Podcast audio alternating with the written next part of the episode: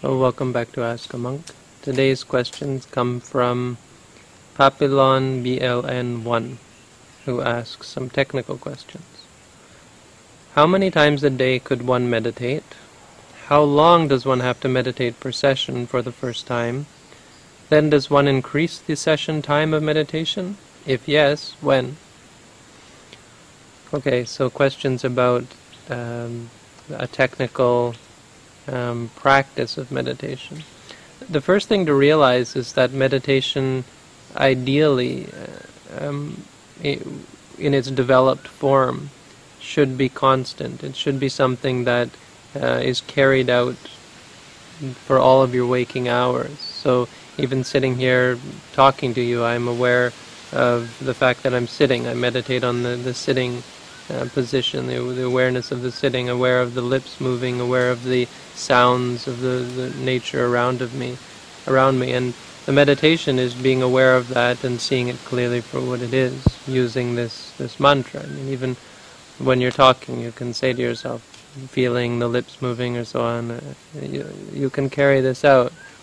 Now, whether you're able to do that 24 hours a day or, or for all of your waking hours is another question. So in the beginning we do formal meditation to train ourselves in this because obviously to to simply go out into life uh, and attempt to be mindful is it's not really going to work. In the same way that a person who practices martial arts say um, you know and they say okay we learned some techniques now I'm just going to go out and practice them in real fights. You know it's obviously not going to uh, work out that way. You have to train in a dojo, in a gym, and so on.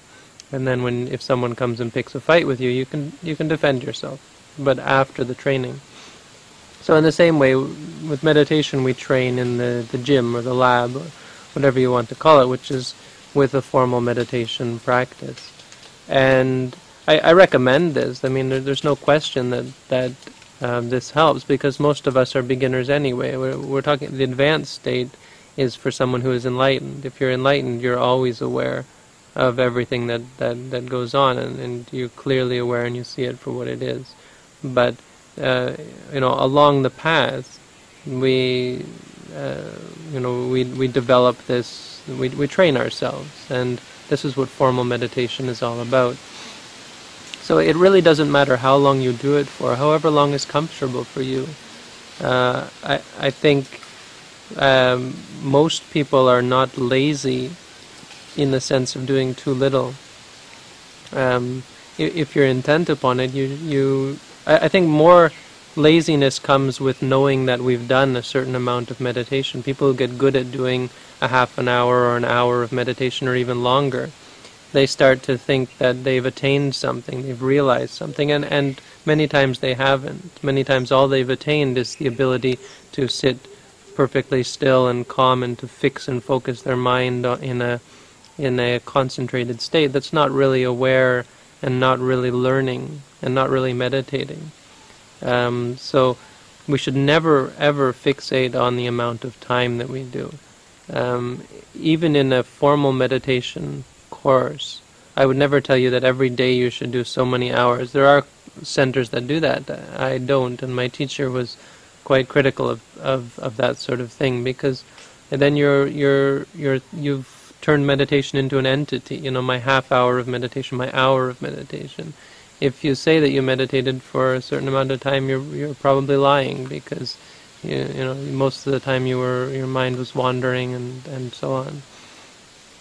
So uh, meditation is not about how how many minutes you do; it's about how many moments you're aware, how many moments you clearly see things as they are, and it's developing this clear awareness, um, which is momentary, which is uh, every every experience that we have, coming to learn about uh, experience, and so you even even in a few steps you can learn something about yourself. In a few, watching the breath, if you really are aware, just knowing this is the rising, this is the falling uh, and saying to yourself, rising, falling, and, and simply being with it as it is.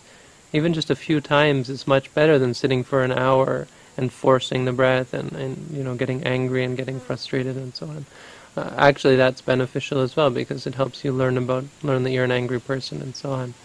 But uh, a- any moment that you're actually meditating and learning and, and opening up and coming to accept and let go and and and simply be, um, you know, no, and not just simply be, but to, to learn.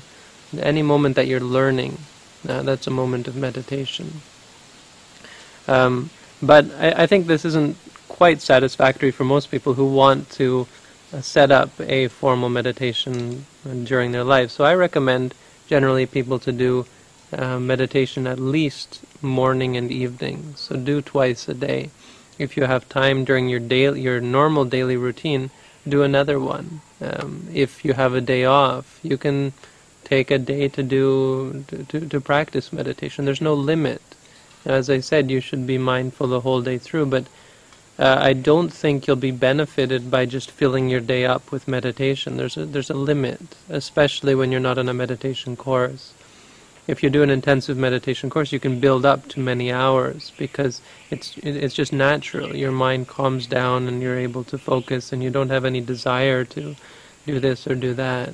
And as a result, you can do many hours of meditation. But even in that case, you have to take breaks. And more important is that you're mindful between the time you're meditating. You know, when you, the the whole time during the time you're doing sitting and walking, you're mindful, and when you get up off the mat, you're also mindful. When you walk to the washroom, when you walk to the kitchen, the dining room, and so on, you're also mindful. It's much more important.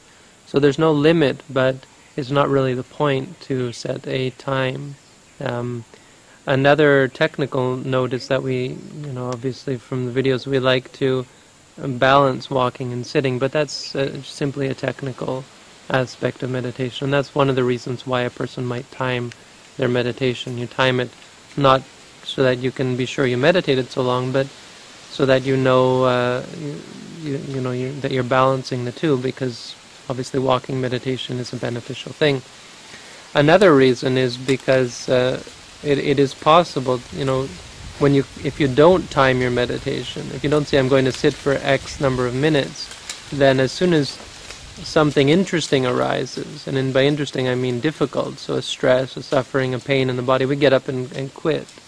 Um, you know, because because we don't have any, there, there's nothing keeping us on the mat. But if you have got a set time limit, and if it's a little bit longer than you meditated before, then when those um, interesting experiences arise, you'll actually have a reason to stick around and learn about them.